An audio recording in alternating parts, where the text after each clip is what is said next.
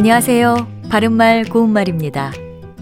우리 고유어 표현 중에 너울 가지라는 말이 있습니다. 이는 남과 잘 사귀는 솜씨를 말하는데 부침성이나 포용성 같은 걸 뜻합니다. 보통 너울 가지가 있다, 너울 가지가 없다, 또는 너울 가지가 좋다와 같이 쓰이는데요. 예를 들어서 어떨 땐 내 친구의 부침성 있는 너울 가지가 부러울 때도 있다. 이렇게 말할 수 있습니다. 너울가지라는 말에서 너울은 바다의 크고 사나운 물결을 가리킵니다.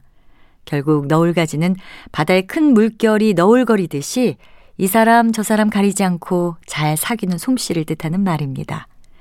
그 외에도 너울이라는 말은 예전에 여자들이 나들이를 할 때 얼굴을 가리기 위해서 쓰던 물건을 뜻하기도 합니다. 보통 얇은 검정 기부로 만드는데요. 기비란 건 명주실로 바탕을 조금 거칠게 짠 비단을 말합니다. 이와 관련된 관용구인 너울을 쓰다는 속이나 진짜 내용은 그렇지 않으면서 그럴듯하게 좋은 명색을 내건다는 뜻입니다. 참고로 너울과 비슷한 것으로 쓰개치마와 장옷이 있는데요.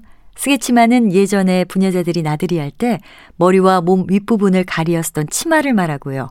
장옷은 머리에서부터 길게 내려 쓰던 옷입니다.